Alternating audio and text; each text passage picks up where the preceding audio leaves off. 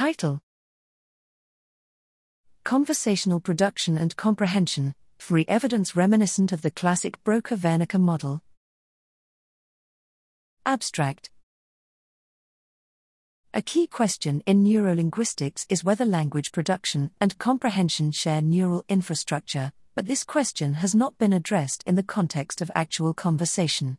We utilized a public fMRI dataset where participants, n equals 24, engaged in unscripted conversations with a confederate outside the scanner via an audio video link.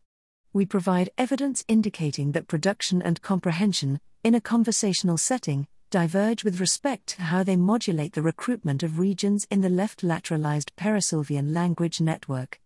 Activity in the left inferior frontal gyrus was stronger in production than in comprehension.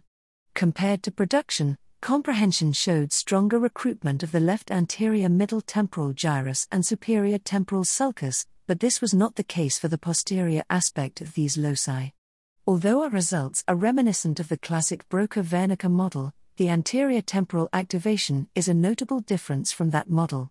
This is one of the findings which may be a consequence of the conversational setting, another being that conversational production activated what we interpret as higher level socio pragmatic processes. In conclusion, we present evidence supporting that the above mentioned frontal versus temporal regions in the language network are functionally segregated during conversation.